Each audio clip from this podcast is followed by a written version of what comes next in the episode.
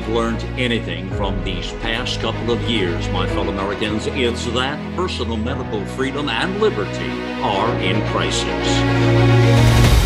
America Out Loud Pulse brings together the top experts in healthcare related fields to keep you a beat ahead. Welcome, everyone. This is Dr. Harvey Risch, Professor Emeritus of Epidemiology at Yale School of Public Health. Today, we are continuing our weekly series with various interesting and accomplished people. Our discussions have generally been on science and COVID topics, but can really go wherever the conversations might lead. And if listeners have questions for me, please submit them at americaoutloud.com forward slash pulse. I'm very pleased to introduce today's guest, Dr. Steven Kritz. Dr. Kritz is a retired physician in the healthcare field for 50 years. He did 19 years of direct patient care in a rural setting as a board certified internist, 17 years of clinical research in the areas of substance abuse, uh, use, HIV, and HCV at a private not for profit healthcare agency. That led to some two dozen peer reviewed published papers. He also has 35 years of involvement in public health as a medical director and chief of service or committee chair of virtually every department at a small rural hospital. And then he was health officer and medical examiner in the township and the county where he practiced, and many years of health systems infrastructure and administration activities, mainly in the areas of quality improvement and compliance, as a primary developer, implementer, and director of these kinds of programs. Dr. Kritz retired five years ago and became a member of the Institutional Review Board, the IRB, at the agency where he had done clinical research and has been the IRB chair there for the past three years. And it's in his most recent IRB role that is what got my attention because of the utter abandonment of medical ethical principles that we've all experienced over the COVID pandemic. So, Steve, let's begin. What have you been thinking about lately? Well, uh, I, I think we we should go with um, what I uh, originally sent a query to the Brownstone Institute about, which was that as chair of uh, institutional review board, I am aware that uh, our uh, activities are regulated by the Office for Human Research Protections of the Department of Health and Human Services. Now, the foundational documents uh, that generated uh, Office for Human Research Protections regulations are the Nuremberg Code uh, from 1948, which uh, came out of the uh, trials of the Nazi doctors and the experiments that they did on Jews. The other uh, document is the Belmont Report, which came out of Congress in the late 70s and it was after their investigation of what went on in Tuskegee, where you had um, poor black men in the South who had uh, contracted syphilis and were just basically followed for 40 years and uh, nothing was done. Now, the mo- most important principle of the uh, Nuremberg Code regards informed consent. And it is very specific in terms of what needs to be done that people need to know uh, if they're going to be research subject, uh, what it is that's going to happen. And from the Belmont report, there are three principles, but the one that's most important uh, for this discussion is has to do with bodily autonomy, and that uh, you cannot give something to someone uh, unless uh, they give permission to do so. So, um, very early on, uh, during the uh, rollout of the vaccines for COVID, uh, I realized that uh, the whole idea of informed consent, as codified in the Nuremberg Code, and the principle of bodily autonomy had pretty much been ignored with the mandates. And uh, I subsequently found out that the uh, Nuremberg Code had actually been suspended as part of what was going on. But uh, suspended by whom? Um, OHRP. I, that may have been I don't. That may have been the Department of Defense or uh, you know, whoever was uh, running the show at the at the at the federal government. Um, I just happened to see a blurb about that. Uh, okay. You know, knew knew it had been ignored, and then found out that it was uh, uh, it was actually suspended. Isn't there international law that prohibits that? What's that? Isn't there a kind of international law or international convention that prohibits that? And the common rule that was a C 45 CFR 46 or something that also, you know, doesn't allow for for that to be suspended? Um, well, there, you know, uh, with the international is the what the Helsinki uh, yes. harmonization yeah. code, and um, and uh, all uh, in, in terms of whether it, it there there are very few, there are few exceptions to where you can uh, avoid those things. But that's like uh, you know if you're doing a a, a simple survey, uh, uh you know, in a classroom or something like that. You know, it's human subjects that are taking the survey, but uh, you know if the risk is is minimal, um, then you know you can you can not uh, you don't need to necessarily use the consent. But uh, this was far from that. This was this was essentially a phase three um, pharmaceutical that was being uh, uh given to the public, and uh, so uh, at a certain point, it dawned on me that, well, wait a minute it's obvious that consent is is not being done properly, and that what bodily autonomy, autonomy is not being observed in terms of the mandates. And I'm saying, thinking, well, gee, what did the Office of Human Research Protections have to say about it? And that was the basis of my query to to Brownstone. And uh, clearly, I hit a nerve because. Uh, uh, you know, uh, I, have had communications with Jeffrey Tucker for over the last two plus years, about a dozen times, and he always gets back to me between in between 12 and 24 hours uh, with a response. Uh, but on this one, you and Dr. Nass got back to me within 30 minutes.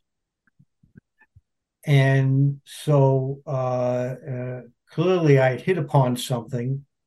And and so you know, that led to uh, the uh, email communications between you and me and Dr. Nass, and uh, and uh, and uh, actually, Dr. Nass is the one who uh, sort of gave the answer, which was that when emergency use authorization was put in place in 2005, and I believe she said that it act- that actually came about because she was part of the group that got the mandates for some kind of uh, vaccine for soldiers or something. I think that was anthrax originally. Yeah, it, she got it rescinded, uh, and so to get around it, they they created the uh, EUA, and the EUA is sort of a no man's land where they um, they redefined what mandates are, redefined what consequences are, and um, sort of uh, put themselves in a zone where they could avoid consent. Well, right. You know, for for me, I, I have the same realization. The, re- the reason I responded to you it is because nobody has talked about this during the whole pandemic, and uh, I mean, we've railed about the lack of informed consent, but there's two issues I think that go there. One is that informed consent was not adequately provided to people, regardless of, you know, assuming that they had a free choice to take the vaccine or not. But the second is that the information in the consent was a lie. In the information that was provided to people about the vaccines, it was untruthful, and the government misrepresented what it was even saying about the vaccines. So not only was informed consent bypassed, but it was but it was lied about that what people were told and yeah. you know i can understand a uh, in an emergency that there might be a rationale though i don't agree with it but there might be a rationale for um, asking people to bypass informed consent because of the necessity of protecting the population. I don't agree with that, but I can understand the rationale for it. What I cannot understand the rationale is lying over the contents of the consents that were provided to people. And uh, this is so draconian and, and so unreasonable. And but what we learned is that this was not public health, that the um, the National Security Council had taken over control of the pandemic six days after the emergency was declared, and it had redefined everything. It had redefined the virus as a bioweapon, and it had redefined the vaccines, the soon to be developed vaccines, as countermeasures. And in, with those definitions, they asserted that that informed consent was not required when you have to have countermeasures. Now, invasive countermeasures is not something that you have to just bypass all ethical thinking about. So, uh, to me, this was just another government ease um, statement of it depends on what the definition of is is you know that that the government was mi- misrepresenting and lying for a purpose that was not in public health interest because everything that that that was done during the pandemic was exactly the opposite of what we knew how to manage uh, a respiratory infection pandemic that was sketched out by Inglesby and Henderson in, in 2006 they published it and they said all the things you're supposed to do not close airports not lock down asymptomatic people you know, and and uh, masks don't work, and, and on and on and on. And then we did the exact opposite. So the militarization of this is what changed the definitions and gave them the key to doing what they wanted. And we don't quite know yet why they did that, but it certainly wasn't optimal from a or appropriate or har- harmless from a public health sense. Yeah. Uh, a couple things you mentioned the uh, Dr. Henderson uh, paper and I I had seen that very early on, and uh, you know uh, we we have the situation where kind of the more initials you have after your name, uh, the higher your credibility is supposed to be. Uh, I think it's become more of an inverse relationship. But anyway, in terms of Dr. Henderson, um, I I thought his credibility was was impeccable because I, uh, he led the team that rid the planet of smallpox. That's right. And I think when he died in 2016, he was leading teams that were about to rid the planet of uh, measles and polio. So uh, uh I put him pretty high up there on the credentials uh, scale. Yes, and uh, and of course we did everything the opposite of of what he was saying. it's too bad he he was already gone by the time this started. Well, the um, bizarre thing is that Tom Inglesby has been in the administration leading or involved in the pandemic management and did a 180 degree flip and has been carrying out and assisting and abetting carrying out all these wrong policies when he himself was the first author on that paper. Mm, that I did not know. Um, the other the other thing I'll point out in terms of like informed consent and that kind of thing that struck me because I I was very concerned from a personal uh, perspective regarding vaccinating children, and uh, I have uh, I have four grandchildren. I am now in the four week period every year where they're all the same age. They are all nine, um, and the uh, uh, I I still recall that the week that the FDA advisory panel was considering the vaccine to, to approve it for 12 to 17 year olds, uh, the research came out of Israel showing that uh, there were 1,200 cases of myocarditis, um, and uh, the denominator was not that big.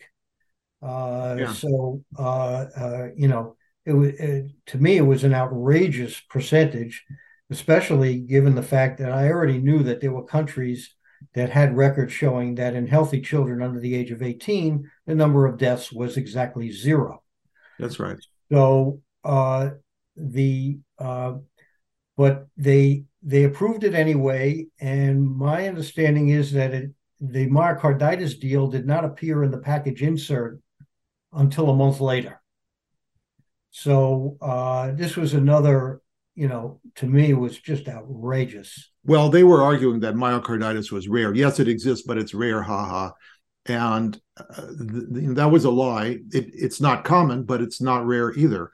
And the, the, the reason for that is that the studies that have done um, um, blood marker testing have shown that there's a lot more asymptomatic myocarditis than symptomatic myocarditis that occurs in polyvaccinated young adults. And that's a problem because myocarditis, as you know, is not a mild illness. Just because people who are diagnosed with it and, and get treated in the hospital get up after three or four days and walk out of the hospital doesn't mean the rest of their life is normal. Those people are at much higher risk for having um, cardiac events five, ten years down the road. And and if and if they're heavy exercisers like professional athletes, they're at much higher risk of sudden sudden death. You know, six months, nine months, a year later, and that's because of the, the you know these are are small but really harmful lesions, inflammatory uh, foci in the heart that can disrupt the, the cardiac cycle, the rhythm cycle, and and and just because these people are seem normal doesn't mean that they haven't been harmed by this. That's the problem. Yeah, I uh, I I'm especially keen on myocarditis because as a as a as a first year resident, uh, I remember admitting a a 12 year old girl.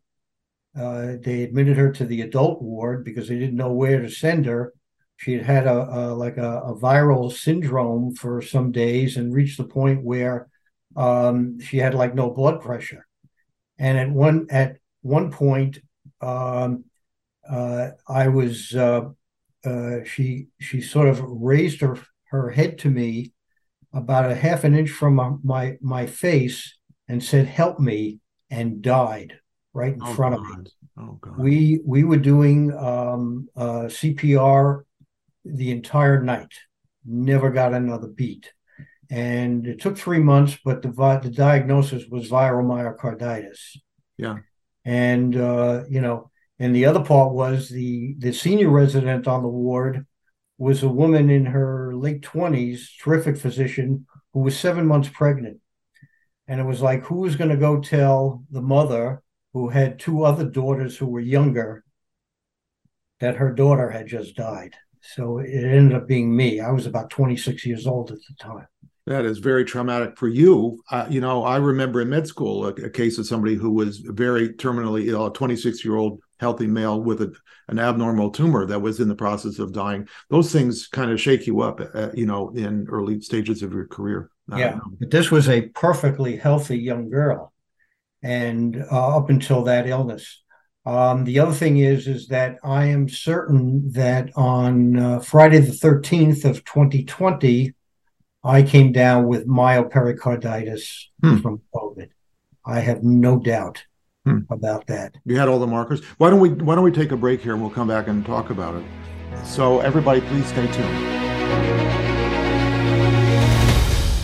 World class care from doctors you can trust, all from the comfort of your home. That is One Wellness. Dr. Peter McCullough and his team at the Wellness Company launched the One Wellness membership to provide free monthly supplements and unlimited telemedicine access with doctors that share your values. Be a part of a revolutionary new healthcare system that puts your health and well being above the interests of Big Pharma's bottom line. It's the way healthcare should be. Go to OutLoudCare.com today and use code OUTLOUD for 25% off your first month of One Wellness.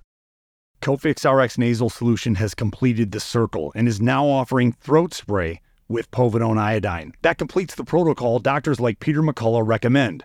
If staying healthy is important, you'll want to make sure to add throat spray to your next order of Cofix RX. For a limited time and exclusive for America Out Loud listeners only, you can save 25% off your entire order. Let's double down against colds, flus, strep, RSV, HRV, COVID, and more. Click the banner or go to America Out Loud shop to get 25% off your entire order. Use coupon code OUTLOUD25. That's coupon code OUTLOUD25.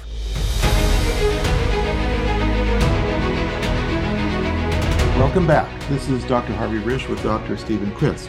We were just talking about myocarditis and, and Dr. Kritz's experience of it.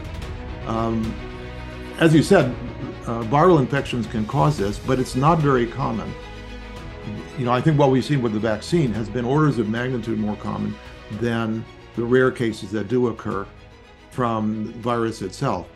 Do you think these are kind of autoimmune reactions where there's some uh, inflammatory crossover between cell surface markers and something on the virus? Well, I, um, you mean in terms of vaccine related or? Uh... Well, even the virus is expressed on cell surface, and it, you know, getting an inflammatory reaction from the immune system trying to deal with it because it sees it as foreign. I guess the question is, where does the virus go? How how does the virus get to places? We know how the vaccine gets to places, but how does the virus do it? Well, um, yeah, I uh, well, I'll approach it from the the point of view of uh, it, it, was became evident early on that when you got the uh, uh, the injection, the spike protein was supposed to stay in the spot where you injected it. Um, that was not true. I don't know how they were going to be that good to do that anyway. Uh, it seemed ridiculous. Well, but, you know, I, I, watched all the injections on TV, and when I was in med school, I was taught that you, you, insert the needle, you pull back on the plunger, you don't see blood, then you push and, uh, the, the, contents. You see blood, you pull it out because you've gotten into or a broken um, uh, vein or a venule or something, a capillary. And I have never once seen that done and I uh, and I've seen research on it that says it it cuts the risk of getting into the bloodstream by about a factor of five by doing that. Yet that's never been done. Yeah, but uh, uh, I'm I'm not sure that the the bloodstream is the only route that that spike protein can move. Okay. You know, it's it's not like uh, uh, you're putting it into fat cells that uh, are essentially inert for the next sixty years. Yeah. Uh, your your muscle is you know is vibrant. It, it, it right. It's physiologically and mechanically active. That's right. Yeah. So, um, uh, so my understanding is that in terms of from the vaccine, uh, it's uh, and I hesitate to call it vaccine. I usually don't. I just call it the jab.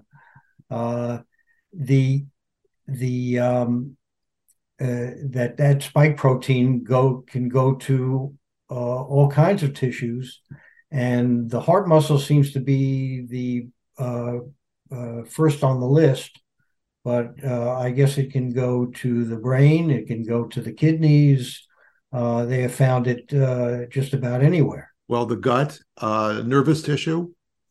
Um, right. I mean, every place that it goes, it creates the syndrome of that organ's damage. You know, that, that that's why there's so many different kinds of syndromes of, of the vaccine damage. Yeah. Now, in terms of uh, you know from the virus itself, um, uh, as I said, I I had what I'm sure. Uh, uh you know, I never got tested because um, I remember my physician telling me, uh, "Well, why don't you? Why didn't you go to an emergency room?" Because I I have a family history of car of of early death from cardiac disease that would choke a horse.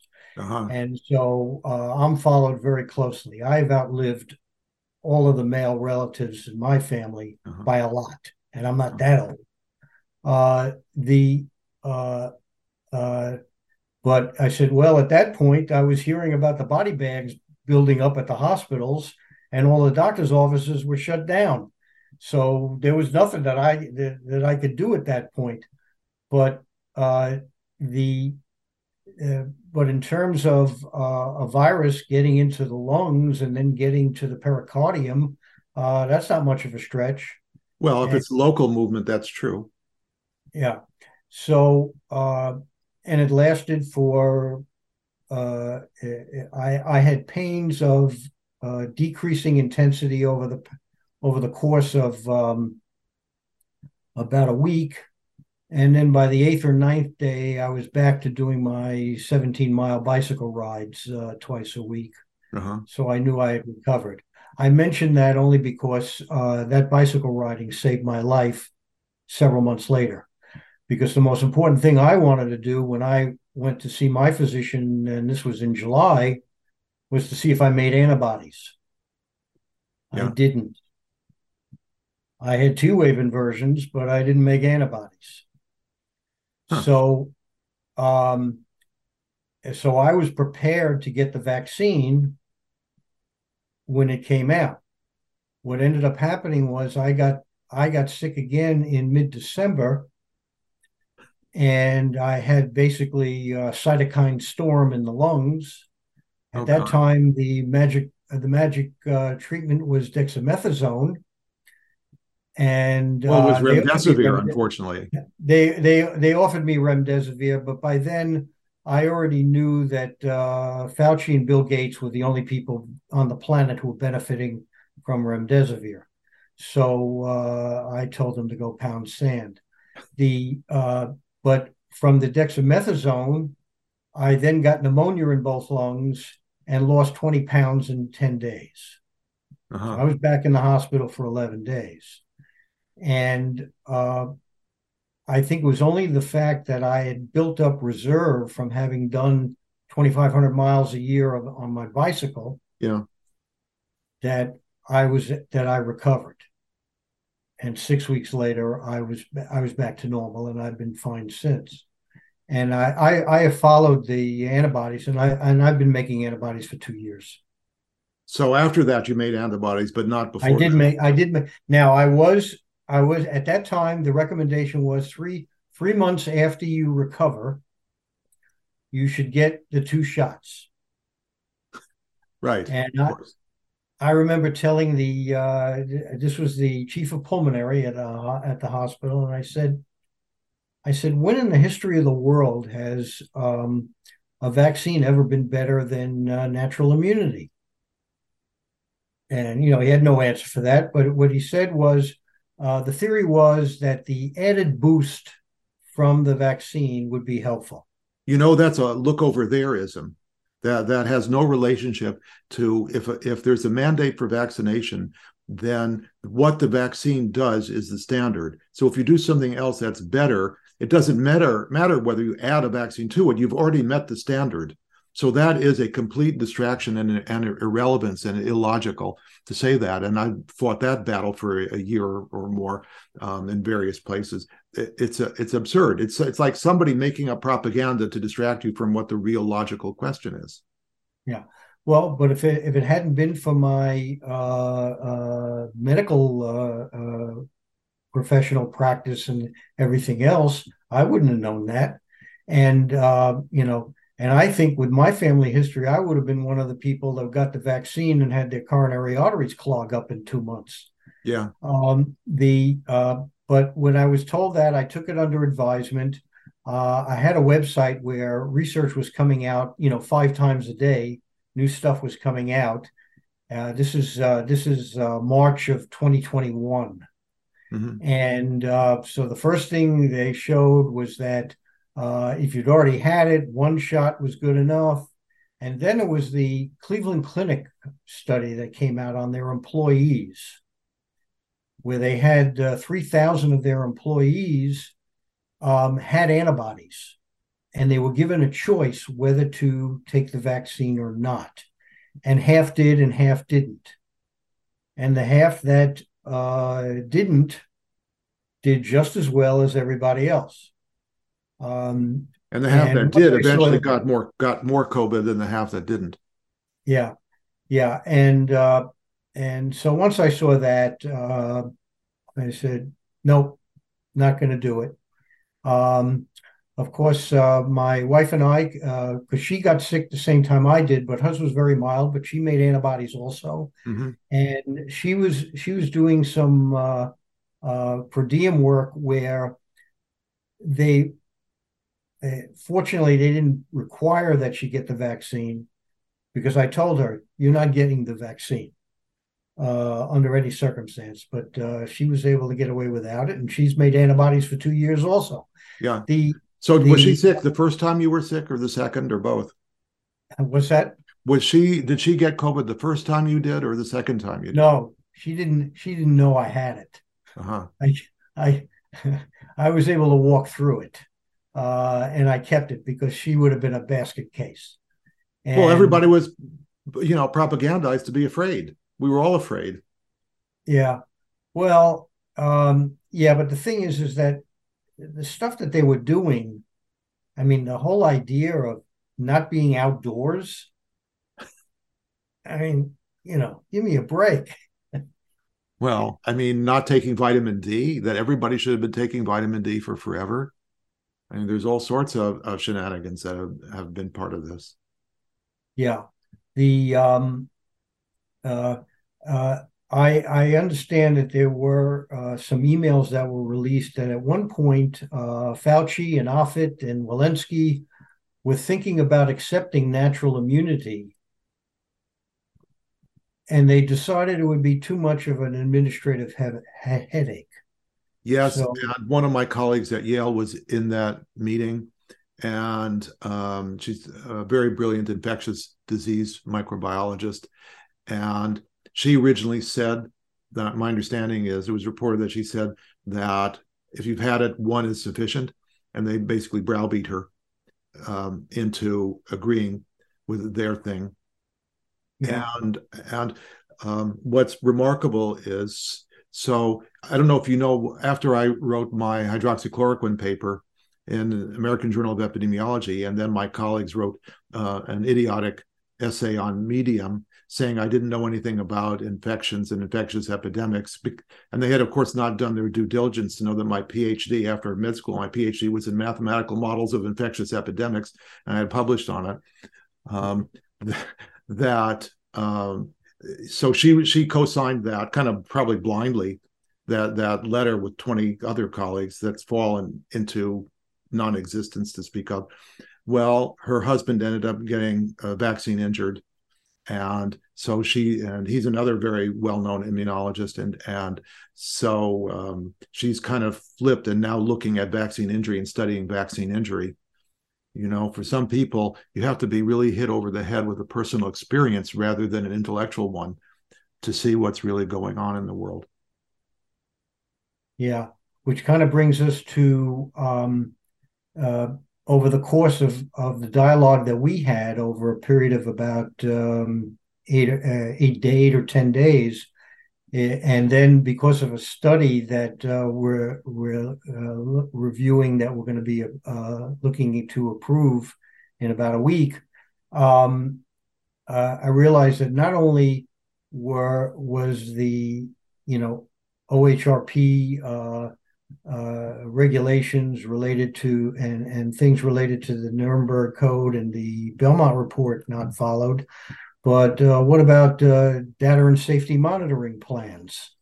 Right. Uh, we, you know, this was a phase three. Um, in fact, I looked at the uh, guidance for OHRP regarding data and safety monitoring plans, and I think like the third sentence is that all phase three uh, research should have a data and safety monitoring plan. I think it's must have, not should have, must have. Yeah, must. Yeah, that's right, must. And um, uh, and but I guess um, uh, the VAERS system, because of so much under ascertainment and over ascertainment and all the other problems, you had enough plausible deniability that you could make it say whatever you wanted it to say. Well, that was that was the brilliant conspiracy of the the CDC and the FDA that created the VAERS system is that it's so bad and so manipulatable that, that, that they review each individual adverse report and can basically reassign them or pretend not to believe them and things like that that they can control what it says. Not only that it's massively underreported but that they can control it. And so it it, it is the perfect opportunity for gaslighting. And uh, the, the whole the whole thing has been unbelievable. You know what's interesting to me is some 30 years ago when there was this fad going around every discipline every field had to have its own code of ethics and and at, at that time i started making the joke that there needs to be a code of ethics for ethicists well now it's come true you know, our ethicists, our IRBs, our OHRP have not had ethics. They have not followed their own ethical guidelines during the pandemic. Isn't isn't Fauci's wife the head of an ethical commission, a medical ethics commission? She, I believe, government? she's the chief administrator of of the uh, I, the NIH IRB, which is a kind of a conflict of interest to have that function, the review function, over the ethical constraints on uh, an employee to be uh, in the in the spouse. The, that's a that's a, a, a, clear conflict of interest. Yeah. Now you had mentioned uh, hydroxychloroquine. Now, for me, being on the outside uh, and not not practicing, having practiced in a long time, to try and figure out whether it worked or not was damn near impossible. Uh, now, I knew that hydroxychloroquine was the standard for travelers uh, to malaria prone countries for decades. Uh, 65 years? Yeah.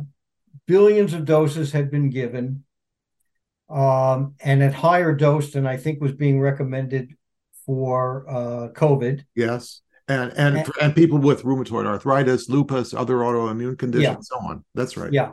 The the thing was they uh, uh, two things that that caught my attention. First, they started in on this stuff about prolonged QT interval. okay. Um, uh, uh, I I tend to wear my clinician's hat first, and I know darn well that nobody had an, EK, an EKG done before they were given hydroxychloroquine to go on their trip to a malaria prone country. That's right. Even people on other medications were not given EKGs. That's right. Yeah. Yeah. I, I had experienced this also with uh, LAM, uh, LAAM, which was a longer acting uh, um, uh, opioid antagonist than, uh, than methadone. Okay. The VA was using it for a time and then they suddenly came up with this uh, uh, QT interval thing. The the problem that they had in the substance abuse field is that there weren't enough internists practicing in that field, because the internists that I spoke to who were in the field, including Marion uh, Edelson, mm-hmm. Uh, uh, knew that that was garbage. But uh, so you had that, and then uh, it was clear that you had to take the hydroxychloroquine within the first, you know, three or four days. So, what did they do the studies on? Prophylaxis and uh, people who were sick enough to be in the hospital. Right. When it's too late already. That's right. So, I, actually, we need to take another break. So, we're going to take a short break and we'll be right back. So, everybody, please stay tuned. Trouble getting to sleep and staying asleep is infuriating. Your mind races, you toss and turn. Nutrition company Healthy Cell created REM sleep to help you quickly fall asleep, stay asleep, and sleep deep. Unlike other supplements that don't work, REM sleep is not a pill, it's a gel you swallow with ultra absorption of science backed ingredients supporting all four stages of sleep. Go to healthycell.com and use code OUTLOUD for 25% off your first order. Risk free. Love it or your money back. Guaranteed. Healthycell.com. Code code OUTLOUD. We know you love the versatility and portability of the Genesis Fogger, but sometimes you just want to set it and forget it. Well, we heard you. Introducing the UX4 HOCL Atomizer. This stationary unit quietly protects you and is perfect for smaller spaces. With over a quarter million units sold in Japan, it's now available in the United States.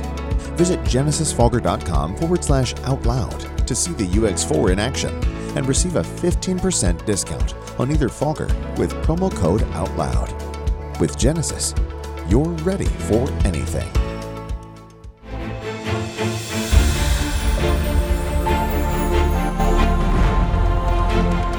AmericaOutloud.news is beaten to the pulse of our nation. We know when you're angry, troubled, misled, joyful, and thankful. We know you because we are you. Join us as we explore the most important issues of our time.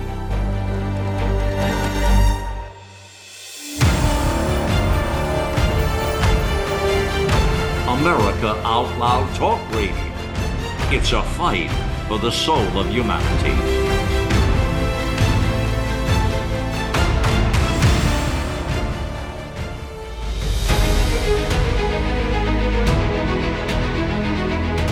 Welcome back. This is Dr. Harvey Risch with Dr. Steven Kritz. Well, talking about hydroxychloroquine, uh, it was um, surreal. So I wrote my analysis originally on using it for treatment of high risk outpatients starting within the first four or five days, just like you said. And then it started getting criticized in the media. Oh, it doesn't work because, it, see, here are these studies of hospital patients. And I said, well, no, that's irrelevant. Hospital disease is a totally different disease. It's a respiratory distress, you know, disease of, of immune breakdown products cutting up the, the, the lungs, not viral replication like the flu. And and but this became systematic.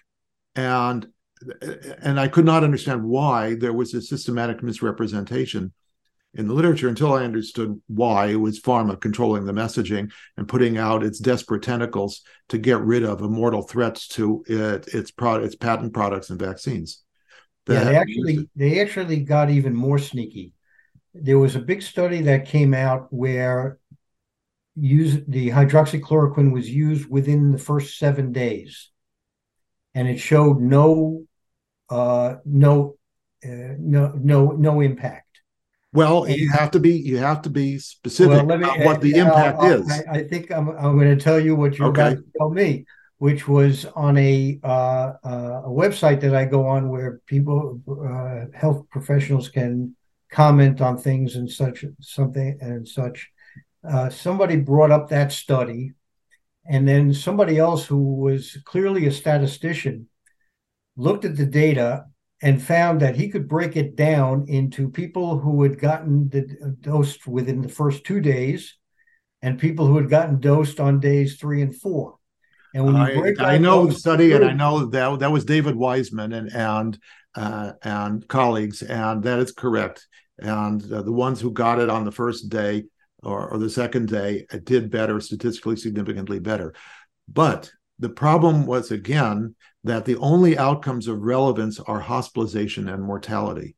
The, to be honest, do you really care if you've got symptoms for five days or seven days as long as you know you're not going to be hospitalized? The answer is no. You, the, what matters is you don't want to die from this illness. You don't want to get hospitalized and take, you know, have serious risks from the illness. That's what matters. Those are the only outcomes that matter. And so we were getting all these things. Oh, well, it didn't shorten viral nasal viral carriage times.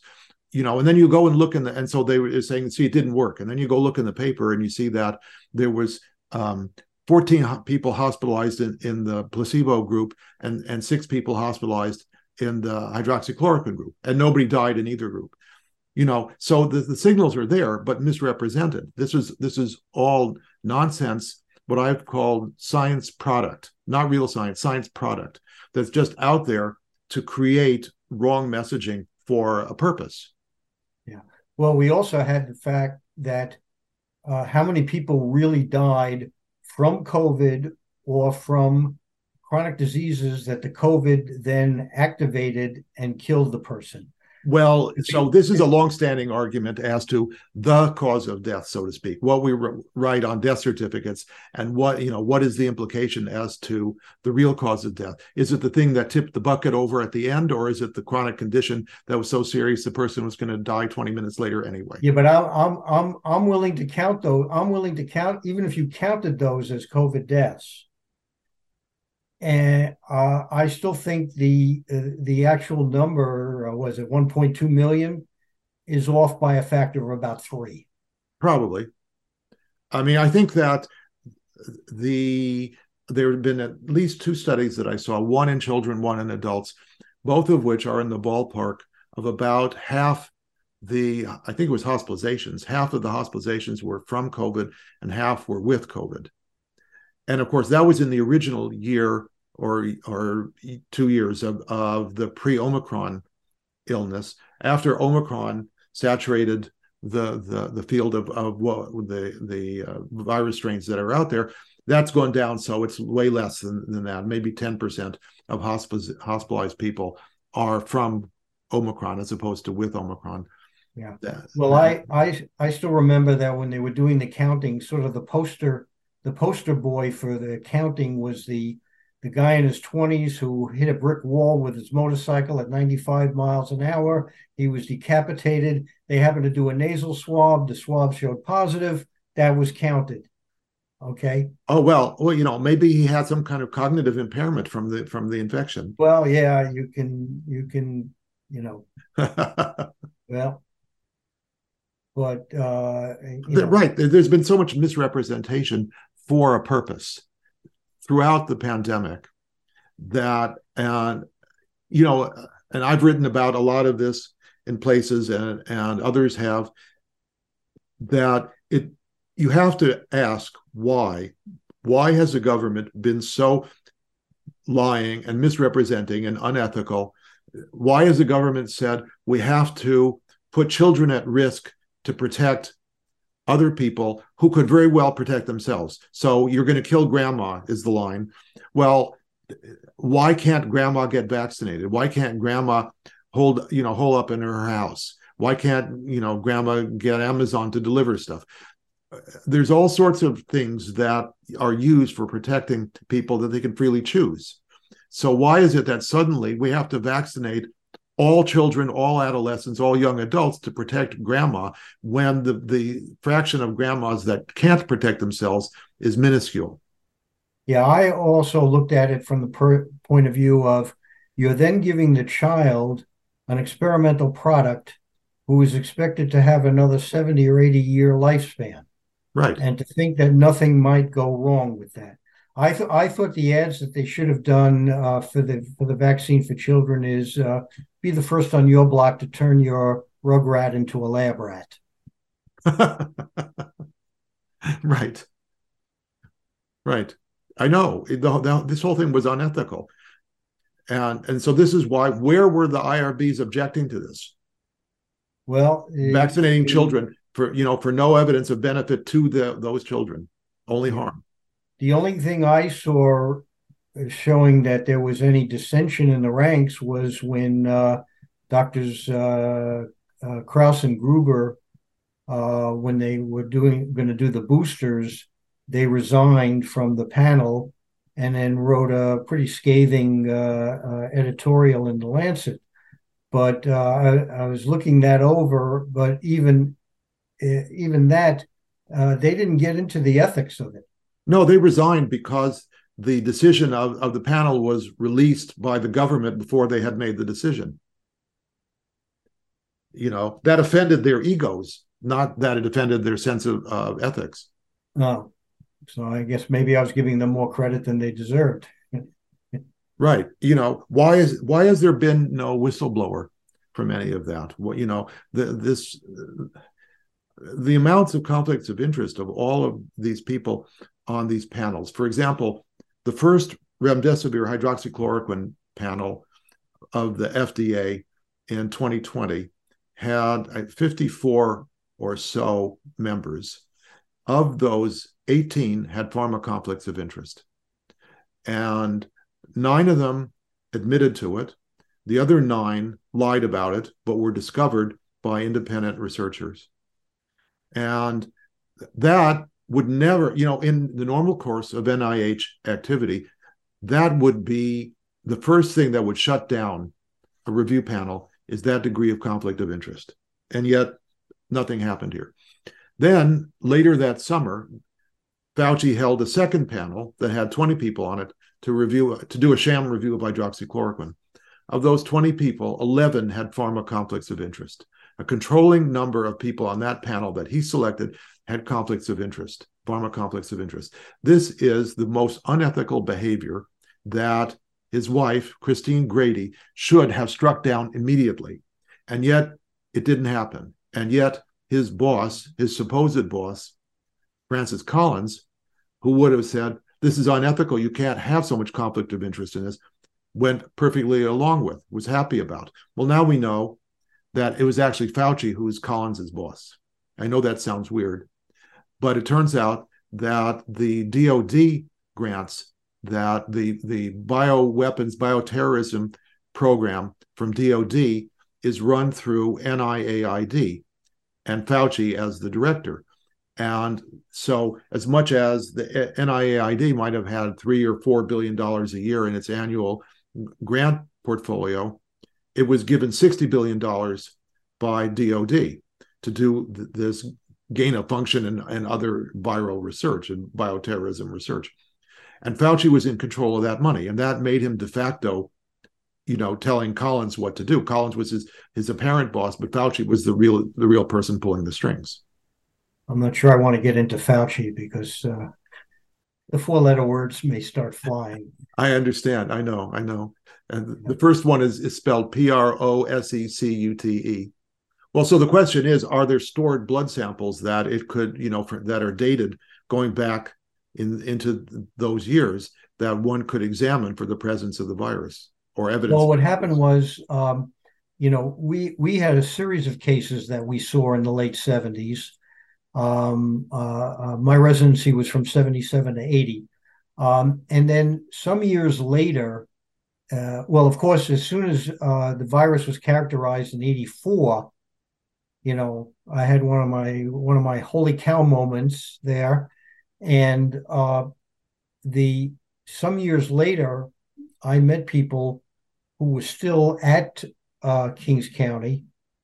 Um, uh, some of them had become uh, mainly in the nephrology uh, field, and they'd become essentially HIV uh, nephrologists. That became their career. Yes. And when I talked to them about those cases, because I remember they were fellows when I was a, a, a, resident, and I said those cases were HIV, weren't they? Said, of course they were. So, and in fact, in one case, in in this one case from '77, there was an oncologist. Uh, I want to give him credit. His name was Julian Rosenthal. Mm-hmm. He was an oncologist at Kings County Hospital, and he used to do some research on uh, blood cells Remember, T cells were only uh, dis, uh, characterized in 1974.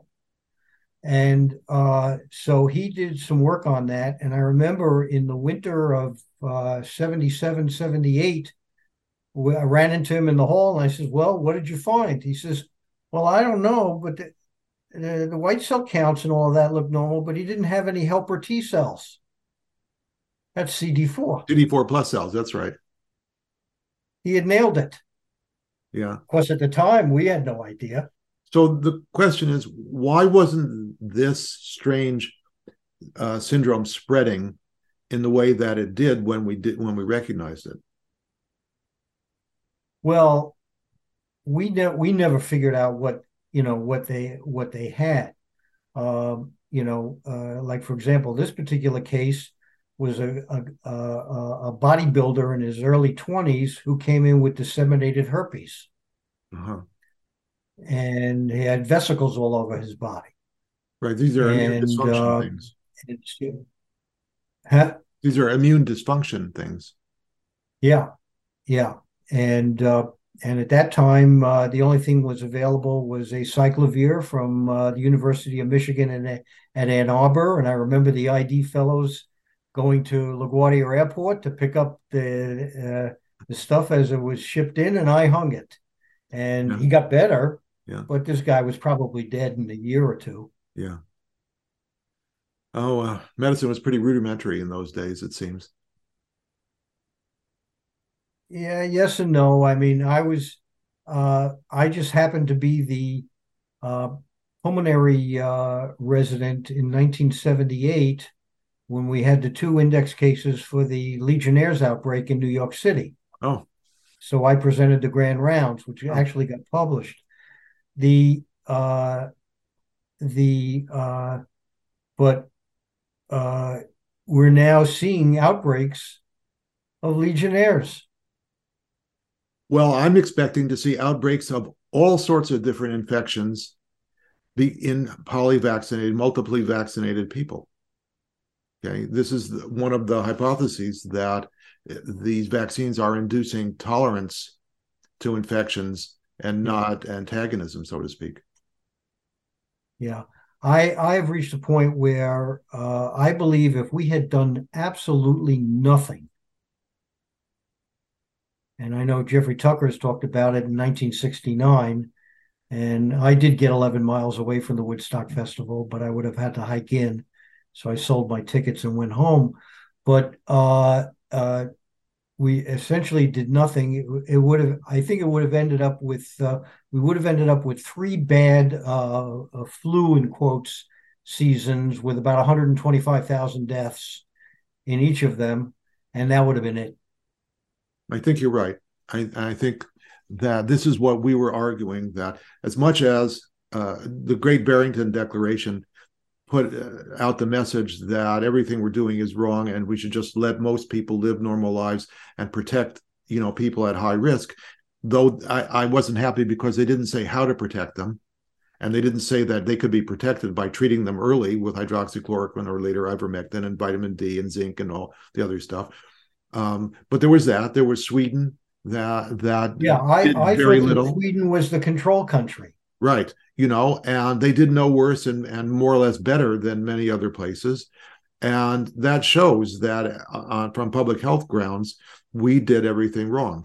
And yeah. in the end, the, the harm, the massive harm that we did for our middle class and, and small business owners and so on, which should have been a public health outcome of relevance in evaluating cost versus benefit should have been there for all of our policies and never was because honestly i don't know whether it's public health or it's just so simplistic. They think vaccine equals good and nothing else enters into that mental equation or that they were told by the department of defense or the government vaccine equals good and thou shalt not question it you know? well i think one of the most outrageous things i saw with the cdc um, about I saw I saw two interviews that Randi Weingarten gave uh, about six weeks apart, and I was certain that like a week after each of them, the CDC came out with recommendations